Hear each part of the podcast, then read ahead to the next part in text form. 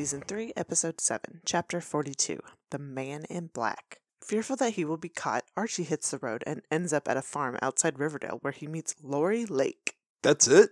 Yep, that's all the CW put out as their synopsis for this episode. Good God, CW, your synopses are bad. They really are.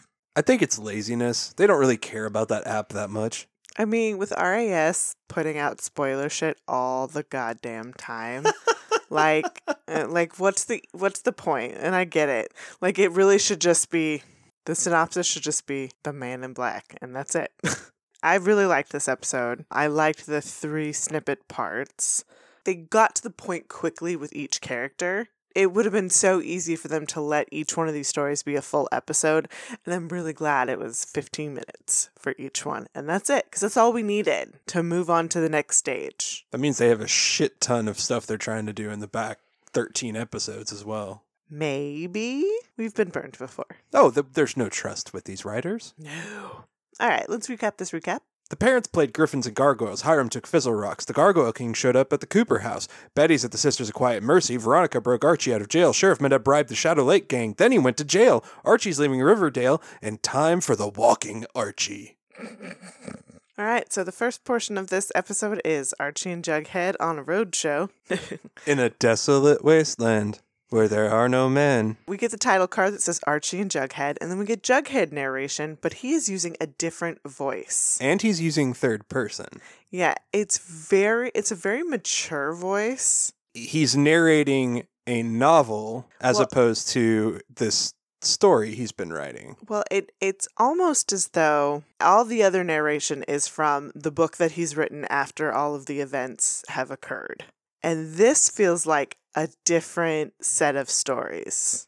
Mm-hmm. Like we are now this is the short story addendum to things that he's already written. Well, it is a side trip.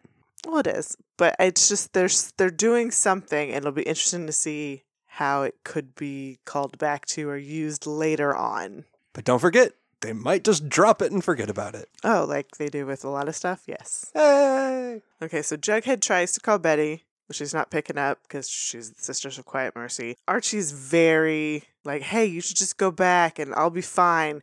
And Jughead has this great line, and it's Archie, no offense, but Betty took down a serial killer last year. You can't go for five minutes without being kidnapped or getting the crap kicked out of you. That was before you were marked for death by Hiram Lodge. they keep walking and they find this farm, which is actually the Kent family farm that we see in Smallville. Oh, Whoopity doo.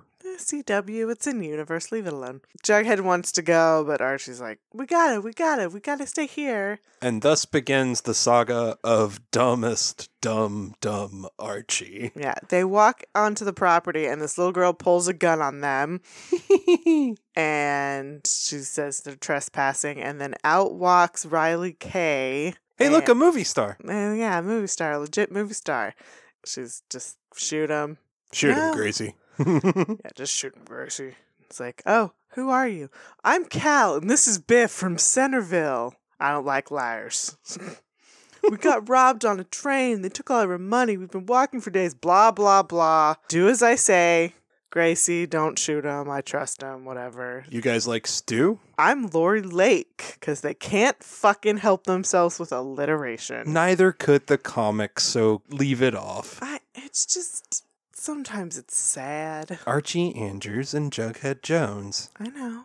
I'm aware. So it, it's that night. They're eating outside, and Archie's like, "Um, where is everyone? Because this farm this big should have more people." Lori Lake explains that the men in town are at a job downriver, and our father and brother went with them, and they come back every now and then, but they're gone right now. And she asks them, "Do you guys need a place to stay for the night?" Jughead's like, "No, we're we're good. We'll be fine." And Archie wants to stay. Let's do some farm work to help you out. Okay, great. So they go into the barn, and Jughead's like, "This is not a good idea." Jug's burger senses tingling. hmm There's something about this place that weirds me out. It's a little too American Gothic, even for me. and Jughead points out that it seems like Lori is lying to them about her brother and father. And Archie's like, What, like the way we're lying, Cal? You stupid, stupid boy. Yeah. And so Lori brings them a blanket. She clearly overheard a part of that. She leaves, and Jughead just gives Archie a look, and he's like, What? You're so fucking dumb. So the next morning, we get some beefcake Archie hauling hay. Where the fuck are his scars? Where is his stab wound, and where is his brand? I don't really care. KJ was very, very hot in this scene. The makeup department is fired. Fired. That's fine. Damn, KJ. Well done. He's pretty, but he also is not as bulky as he used to be. Jughead comes up and is just like, All right, I'm going to town to take pictures before we hit the road. Remember, like we said we would. Are you going to be okay? Archie's like, I think I'll be fine, Jughead. No, no, you won't. Cut to Walking Dead. Walking Dead. So Jughead's walking around an empty town. He sees lots of runic symbols and a giant gargoyle painted on the side of a building. And then he runs into a creepy old woman who's just staring into the distance. He used to run the gas station, I guess. Yeah. Do we know where the fuck we are? Like, I see the Athens thing. So is that the city we're in? Or is it outside Centerville? It has to be outside Centerville for them to be from Centerville. So we don't know exactly where they are. Jughead asks this lady, you know, he's like, hey, I'm a little lost and I saw these symbols and they don't look as faded as some of the other things. Do you know what they mean? And the woman starts rattling on that the town wasn't like this. First it was Jingle Jangle and now we're back to Fizzle Rocks. and apparently she has a Maine accent while she's doing this. First it was the Jangle Jangle, then it was the Fizzle Rocks. This town used to be normal. And she's like, the symbols showed up around the same time as the Fizzle Rocks. So, Gee golly. well, what the thunk? Who would have thunk it? Cut back to Archie, and Lori's gonna give him a shave. This is when I literally just went, you fucking idiot. This like, you think, oh, this is going to be sexy times. It's like, she has a straight edge razor to your fucking neck, you doofus. It's like, wait, wait, I want to do. Let's let's make a porno. Oh wait, this goes on regular television. We can't do that. Okay, cut it out. Cut it out. oh, well, all I'm thinking is, she's going to cut you, you doofbag. Well, yeah. Hello. She's just gonna pull a Sweeney Todd. Uh huh. So they're talking and whatever, and they start kissing, and she straddles him. Ew, ew, ew, ew, ew, Ew, uh, ew, uh, gross. But I will say, Archie does say, "I'm sorry, I can't do this. There's a girl back home." Good job, Archie. Yeah, I, I, I do. Pre- he's like, even though we're not together anymore, I still love her. And so she's like, so if you love her, why are you here? And he's so fucking stupid. and he says that he's Archie Andrews and it's Hiram Lodge. And I'm sorry I lied to you. And she's Do like, you it's not think that farm folk read papers? a- like Of course. just fucking stupid She- Archie. She probably knew who the fuck you were the second you walked on her farm. Maybe not, but just like mm, you're running from something, I'm gonna find out who it is. At the very least, she's not that stupid. No. She's like, "Okay, Archie, it'll be all right. Let me go get you some lunch." She leaves. And Jughead, we cut back over to him. He's still wandering around. He comes across some girls who are sitting in the bed of a truck playing Griffins and Gargoyles. And they see him and they're like, Oh, are you a king? And he starts talking back and forth about, I used to be a Hellcaster. I'm a level three on my way to four. And he finds out that these girls learned to play from their older brothers before they left town because they went to work building a prison. And another girl says, Well, my brother told me it's not just for prisoners, it's for making fizzle rocks too. So we figure out, okay, prison doubles as a drug lab. They make a comment about where he's staying and that, oh, that's Gracie's house and she thinks she's better than us, even though her daddy works for the man in black just like ours. And Jughead asks, "Who's that?" And like, well, he he's always in a black suit and he gets driven around in a black car. This town is his now. So, Yep. so obviously we make the connection that it's Hiram. Of course. Then we go back to the farm. Lori has brought Archie more eggs. He starts eating, chowing down, and she hits him over the head with a frying pan. Kabong. Riverdale. This is the dumbest story. It, it is. It really is the stupidest one of the three. It told us nothing, nothing that we didn't already know. It tells us one Stu. thing. What Jughead learns in this scene hmm is important. Because what we're learning is it's not just Centerville. Hiram is beginning to buy up all of these towns. and buy out all the workforce in them to do whatever he's doing. Hmm. So Hiram is clearly on some sort of warpath here. That is important to something later on. We don't know what yet. Archie, we just learn how not to be a moron. So we come back, and Jughead has returned to the farm, and he sees Hiram Lodge show up in his black car in a black suit, and he's being led into the farmhouse. He goes to the barn. Archie's all bound and gagged, and so he lets him go, and he's like, "Come on, we're gonna make a run for it." And because this is the stupidest thing Archie's fucking done. He's like, "Let's stay and fight. I gotta end this." And he starts looking around. He finds garden shears and or hedge clippers, whatever. And Jughead's like, "No, this is a bad idea. Trust me." We are two against four, and they have guns. Yeah, and like Archie's like, "I can kill him. I know, I know you can." But we gotta go. This is not the time to do this fight. So they hear the footsteps approaching and they take off. They run and they leave. And Hiram and Lori are on their way. We see them. Lori's like, just so we're clear. And Hiram says, yeah, yeah. In exchange for Archie, your brother and your dad go free and their debts are paid. So, like, now we kind of know that the prison is like a work camp company store type thing. Like, they they have to stay there. Well, that's the only way they're keeping the farm. Mm-hmm. Yeah, probably.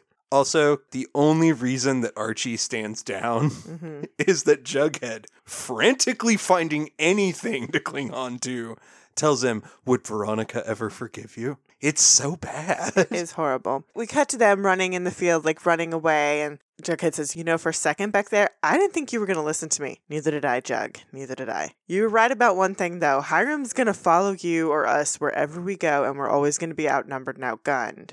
So Archie's like, So what's the plan? And Jughead's just like, We'll go see my mom. And Archie's like, Are you sure that's a good idea? And Jughead's just is like, You got a better idea? So it's finally time to get to Gladys and Jellybean. Yay! that was coming for this episode or the next episode, so it's not really like brand new information. Meanwhile, Veronica. Get a title card. I love it. Veronica is packing up her stuff from her room. And I do need to say, I've looked at everything. I do not see any instance of her wearing pearls at all this season. And she has stopped wearing her Archie locket. So she is wearing a necklace, but it's it's, it's of no consequence. It's for fashion. Uh, but yeah, Veronica's packing up her stuff. Hermione comes in, like, What are you doing? I'm leaving. And Hermione's just like, I know you're upset about Archie, but you can't go running after him. I'm not going after Archie. then what is this all about? And Veronica, you know, just shoves the paper, and we see that Sheriff Minetta is missing. Hermione's just like, Look, Minetta was a corrupt man and he had enemies. And Veronica's like, Is that a murder confession? And Hermione is offended by this. I sincerely hope you don't believe I'm capable of. And Veronica cuts in. She goes, I don't even know what you're capable of, which is why I'm leaving the house. And maybe you should too. And she just takes off. Mm-hmm. So she goes to the speakeasy and she's like, It's not the five seasons, but it'll do. Barf. But you know, she sets up a little bed for herself in one of the booths. She's got a sleep mask on. The alarm clock goes off and she is up early in the morning mopping the floor at Pops. She is a strong, independent Independent lady. Damn it. Pop Pops comes in and he's like, Man, what time did you get here? And she's like, I just, you know, bird and the worm, bird and the worm. We cut to later that day in the speakeasy. She's talking with Reggie. Reggie's being her bar. I love Reggie the bartender. I just love Reggie the bartender. He's so cute and he's really good at it. It reminds me of Ted Danson as Sam Malone. It's just, it makes me happy. yeah, but totally a teen. Yeah, I mean, he's still got dumb, dumb Reggie face, but still. Reggie's like, you know, are you still bummed about Archie? And Veronica's like, yeah, but we're barely making money. And the one thing I learned from my father is that steady is one bad week away from being broke. So we've got to make some money. Because there's four people in there drinking one cocktail each, playing Griffins and Gargoyles. Well, here's what's funny about that table that table's meant to represent the core four. Because if you look at who's playing, you've got someone in a Riverdale Letterman jacket, you have a serpent, and you have a cheerleader. And I can't really see much about the fourth person, but it's another girl. Two boys, two girls. Like, that's the core four. That's what that's set there to represent. Aw. which is cute. And kind of sad. And kind of sad because they're all separate this time. Reggie's like picking up on the vibe and he's like, oh, so what you're saying is we need to start a side hustle. I love that Reggie's just like, all right, we'll do some bad shit. all right, let's do it. That's Reggie. Yeah, I love Reggie. They both just light up. It's All like, right. yay, Reggie and Veronica. So now we got Elio's there talking to Veronica. They're gonna do a casino night. And they argue back and forth, and Elio's gonna get 25% of the money. And Veronica says, Look, keep this arrangement between us. We don't want any third parties sticking their noses into our business. And she's referring to both Hiram and Elio's father. And Elio wants a guarantee on his return, to which Veronica reveals. And she's taken out a second mortgage on Pops, and how is that fucking possible? She's 16 years What? old. This is bullshit. I want to talk to that banker because I want a loan. so fucking stupid. so fucking stupid.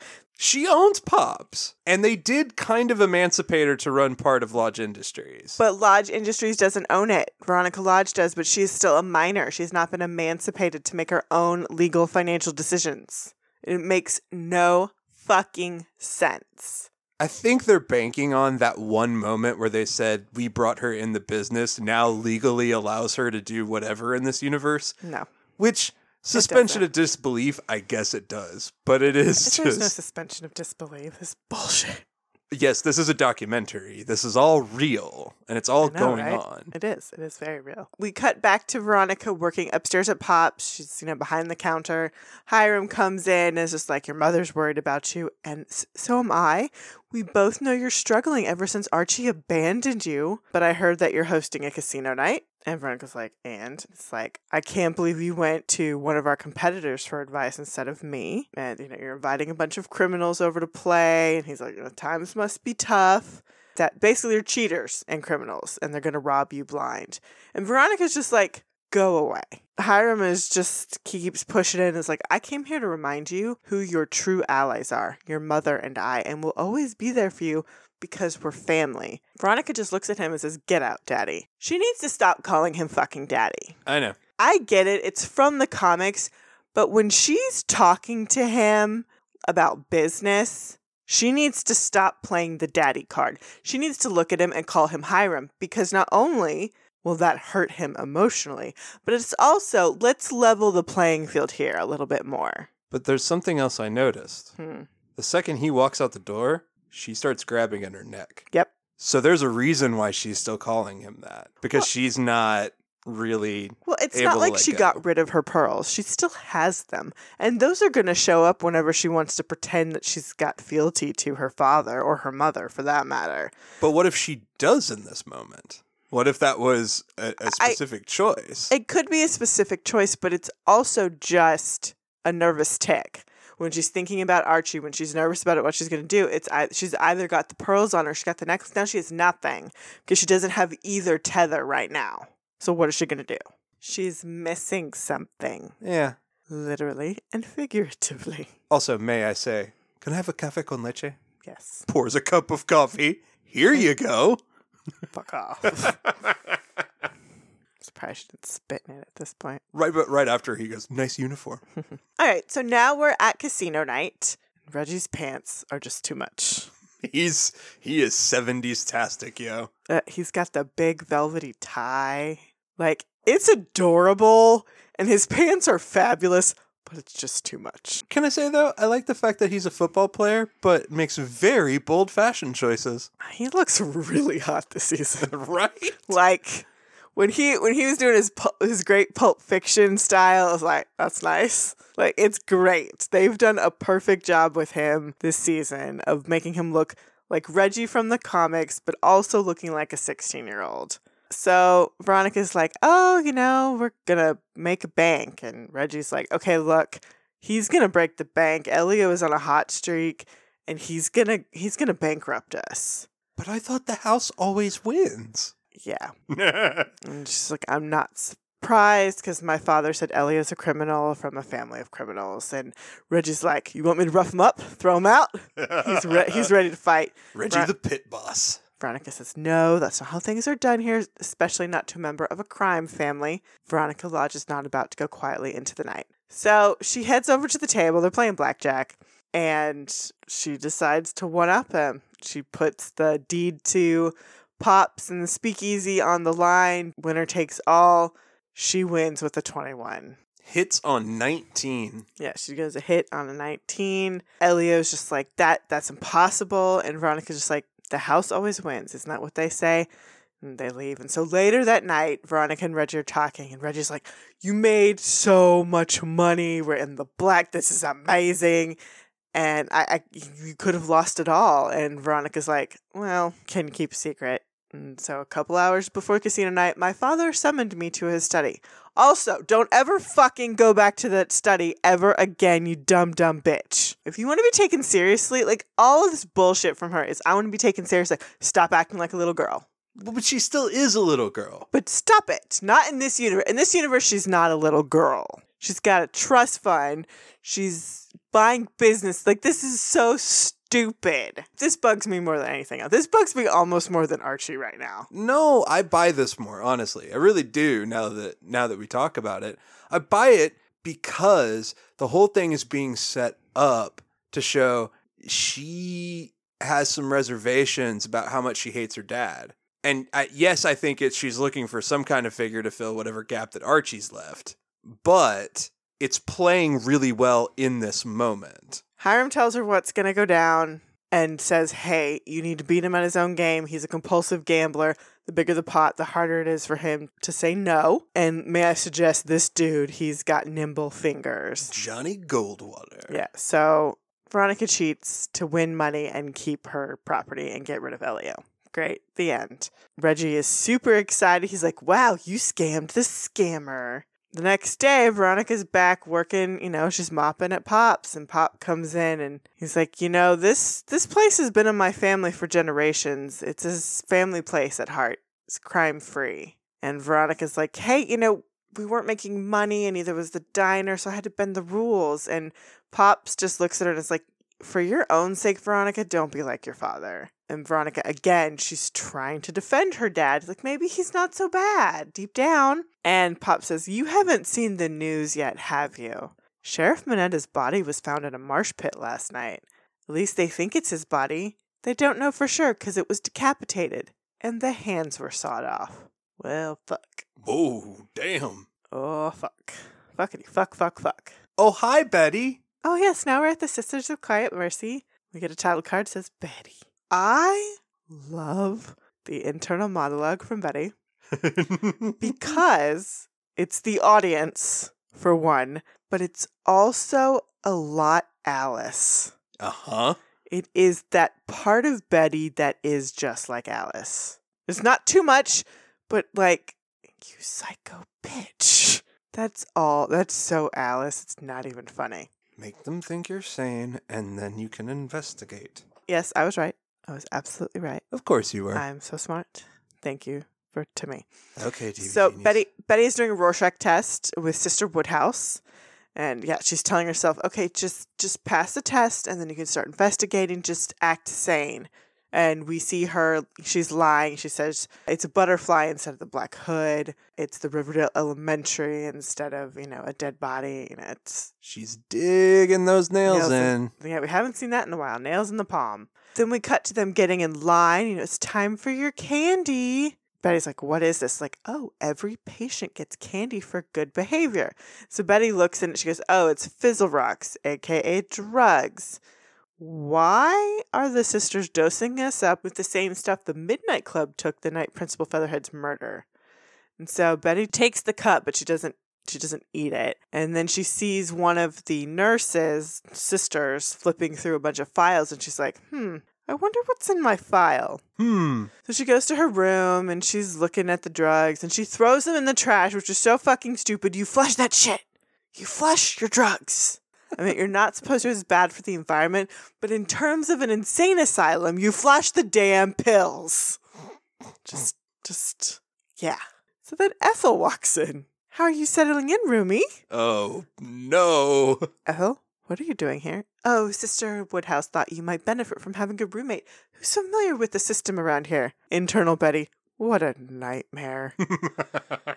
so, like, Ethel has a warrior board that helps her manifest her goals Which her goals are to be BFFs with, the, Gargoyle, King. King. and, and Betty's internal monologue. If I didn't already have an escape plan, I'd really start going crazy. and then she also mentions, I just have to find the door marked X that Veronica used to break Cheryl out. So that's good. They've shared all that information. So Ethel's talking about how she's gotten very close with the Gargoyle King. You're saying that you actually been talking to the Gargoyle King in person? And Ethel's like, Yeah, totally. And Betty's like, You you should introduce me. And we find out that that is Sister Woodhouse's job. That when you misbehave, you have to go see the Gargoyle King. So that's weird. And Betty asks a few more questions, and Ethel's like, No, no, that's Sister Woodhouse's job. But you'd tell Jughead. And Ethel's like, Oh, about Jughead. I wasn't going to mention this, but since you brought it up, Betty, I don't think Jughead's into you anymore. We connected when we played the game together, and things got pretty hot and heavy in the bunker. This psycho bitch. Okay, Shannon Purser's delivery is amazing. yes. Lili's face is amazing. And that that voiceover is the best. you psycho. Yeah, ah. he told me all about how you blackmailed him into kissing you. I knew you would do this. You've always acted like you're better than me, you and all your shallow friends. This isn't Riverdale High. Okay. This scene just proves how perfect my idea was to have Ethel be the class president and turn into the queen bitch of the school. It would have been so amazing instead of this garbage storyline for Ethel. Ugh, this isn't a garbage storyline, though. It is for Ethel. This twist around for Ethel This- is really freaking cool. This isn't a twist around. She's just the sad girl who gets taken advantage of. I don't think she's being taken advantage of. Oh, she's definitely being taken advantage of. Well, by the Gargoyle King. Yeah, this whole system, like they're all being taken advantage of. But her as a person, I mean, she had all that bullshit in season one with Chuck. And then, ugh, I just, I fucking hate what they've done with Ethel. Because they could have done a lot of cool shit with her. And Shannon Purser is way better than this character is written. They've just made her sad and pathetic. And then she's also the big girl. So that's a trope that they play out all the time. And that's not a comment about Shannon Purser. That is a comment on the trope. There's whenever there's a girl in a high school story who's not stick thin, she's sad. She's just the sad girl. And I hate this because Shannon Purser is amazing. And this is one of those areas where Riverdale could have gone super cool and done something interesting, but no, she's the sad, mind controlled girl. So Ethel sees that Betty's not taking her candy, and Betty's like, Oh, could you please not tell anybody? Can you keep that between us, Broomy? Ethel's just like, Okay, it'll be our little secret, but you should really take the candy. It's super delicious. Betty makes the biggest puppy dog eyes. Please, thank you. Mm, it's cute. So then we go out into the yard, and all of the hostages are, are doing yard work. we see a blossom maple syrup truck show up, and Betty notes in her head the sisters don't serve maple syrup in the cafeteria. And why would Claudius Blossom be making a delivery? So we see Claudius get out of the truck and it's like he's helping deliver. And then we see Hiram show up and go talk to Sister Woodhouse. So Betty asks the girl next to her, who is that? Oh, they call him the man in black. He's an angel donor and he helps the sisters with anything that they need. Isn't that nice of him? Betty's like, yeah, it's amazing. But then she starts thinking to herself, like, oh, Hiram was the one who brought the Fizzle Rocks to Ascension Night. And she gets back to work and it's like, okay, you know, she's doing the mental work, putting things together, being a Betty Drew.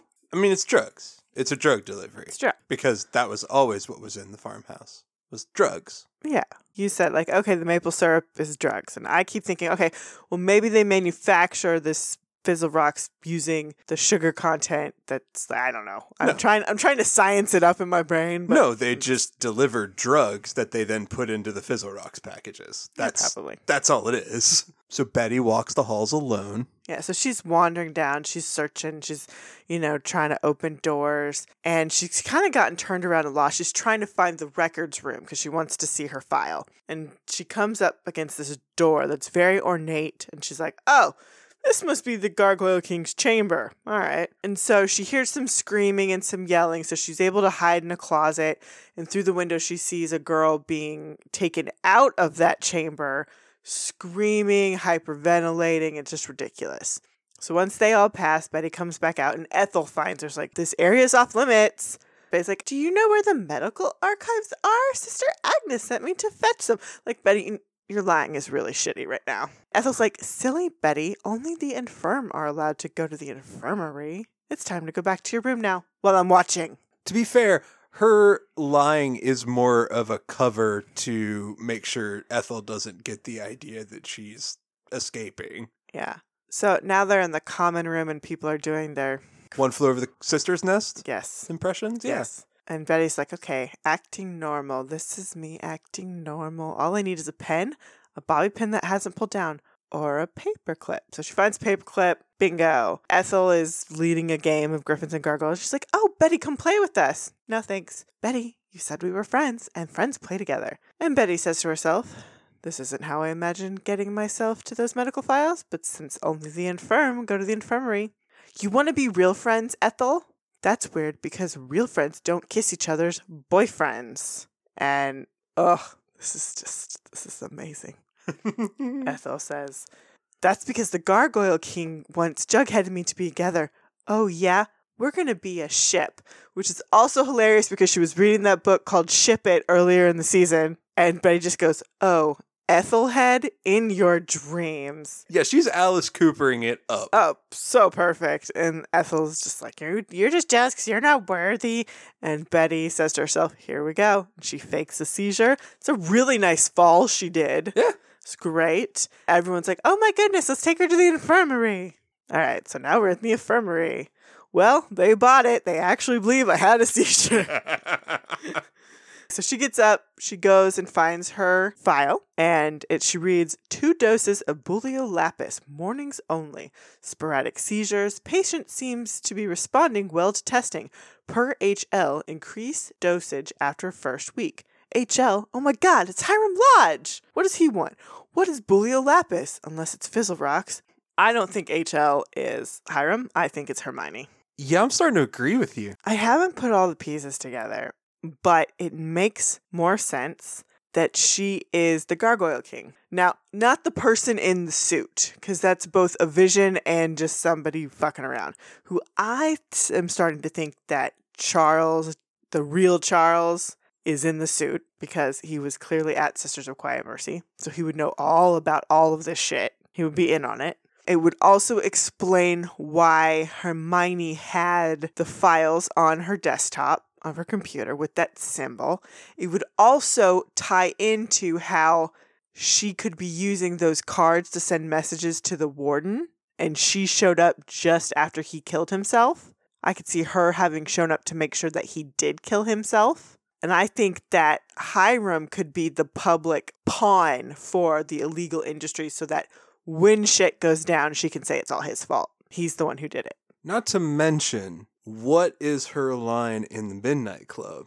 She just wishes she could give up all of her moral responsibilities. Yeah, she was just. I thought I've always wanted to be someone who could give up their moral compass. Oh, absolutely. And that was the thing that started getting it to me. I was like, okay, Hiram and his family always had the Fizzle Rocks. That was always a thing. But mean, she's Hermione- taken it and turned it into something else. Hermione told Archie, "I'm the boss." Exactly. And that's the thing that I kept coming back to. We never saw any fruit of that. Which we that was one of the things we were mad about them never picking back up. Okay, so let's say we're playing a very long game here and we've decided that's how we're gonna pick that back up. Because I legitimately don't think they knew in season two. no. But If they've figured it out now, good for them. this could work. And also, it's more interesting for a story if it's Hermione and not Hiram. Because we know Hiram's a villain. Duh. But Hermione, we keep getting these little bits where she's like, I'm not capable of that. He's my husband. And it's like, this is a game and a ruse. X marks the spot. Betty goes after to find the door marked with an X. She finds said door. She opens it, and it's been bricked closed. When it happened, I was like, oh, and then I went, well, duh. You know, you don't think that they would have made some changes. when Cheryl fucking Blossom gets out of your place, Yeah. yeah. Ethel finds her and she's like, Sister Woodhouse. Betty's like, I just got lost again. I told you she was up to no good. Restrain they- her. No. So they force candy down her throat. And as they're doing this, Ethel is looking up, My king, my savior, guide me through the night. Bless me with your darkness. Give me your flight. And Sister Woodhouse, you know, as they're leading Betty off, there's like, she needs a good, strong talking to from the king, I think. And Ethel's like, I was wrong. You are going to meet the king. And they throw her into the chamber. And we don't see what Betty sees. We just see her starting to freak out and we see a red light pulsing against her face. Until the door shuts and then everything goes dark. Mm-hmm. So then we cut back to Sister Woodhouse's office, and Betty is being given the Rorschach test again. Only now she's giving the real answers that she was pretending not to see previously a dead body, Black Hood, the Gargoyle King. And once she says the Gargoyle King, we cut from Betty's face to Sister Woodhouse, and behind her is the Gargoyle King. Mm-hmm. And Sister Woodhouse says, You've already made progress. And Betty starts to say, My king, my savior, guide me through the night. Bless me with your darkness. Give me with your flight. And as she says that, her head starts to tilt up and the camera follows. So the moral of today's story is don't do drugs. Don't do drugs. Don't be a criminal. Don't be stupid. Boy, howdy. That's, that's what we've learned from our friends. Well, we need to go watch a preview. But before we do that, just as a little reminder that if you want to get our exclusive Patreon content and our drive through episodes on Friday, beep. you need to become a Patreon member at the $2 and up level. We've also got our Chilling Adventures of Sabrina coverage going on right now. Ooh. Ooh, praise Satan. that is our favorite phrase from that show. It is too, too fun. And we will have those released every week while we go on hiatus from Riverdale. But if you're not ready to become a Patreon member, review and rate us on iTunes, Stitcher, Google Play, all the places that you listen to our podcast. All right, let's go watch this preview. Okay.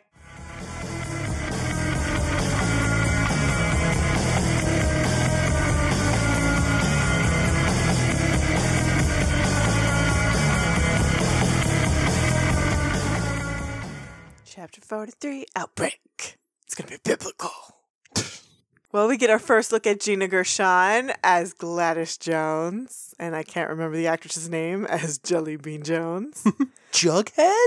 Jelly Bean? I like they're, they're working in a mechanic shop. That's cool. Very smart. Love it. Very makes makes a lot of sense. Cheerleaders are getting poisoned. Penelope is getting doused in something that she licks in a really creepy fucking way. Oh, that would be syrup, I I'm, I'm guessing it's syrup. Everybody's going to go crazy. Everybody's gonna crazy. It's called Outbreak, so I don't know. It is good to see that Betty has regained her agency Oh yes. and I believe has led some of the other girls against Sister Woodhouse. I don't know if I get that, but she's saying plural, so she's not only talking to Betty there. maybe. Betty clearly has all of her faculties back at some point. mm-hmm. and she has restrained Sister Woodhouse in the Gargoyle King's chamber. I bet Betty's wanting to summon the Gargoyle King so she can talk to him, which re- again just makes me think for sure that the whoever's playing the Gargoyle King dress up wise is Charles. yeah. It could be Chick, but it, I, it's Charles. I think it's Charles. Well, Chick is supposed to come back We know point. Chick is coming back this season, so that'd be a really interesting wink and a nod for him to come back. And as far as we know, Hal is still in prison, so it's not him. No, it's not Hal. So I don't know. I'm really excited. All right, until next time. Hashtag go Bulldogs.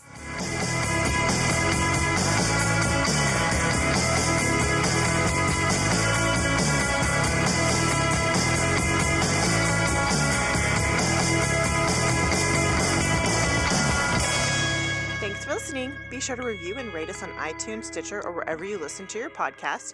For questions, comments, and recommendations, you can email us at macintoshandmaud at gmail.com or find us on Twitter, Instagram, and Facebook.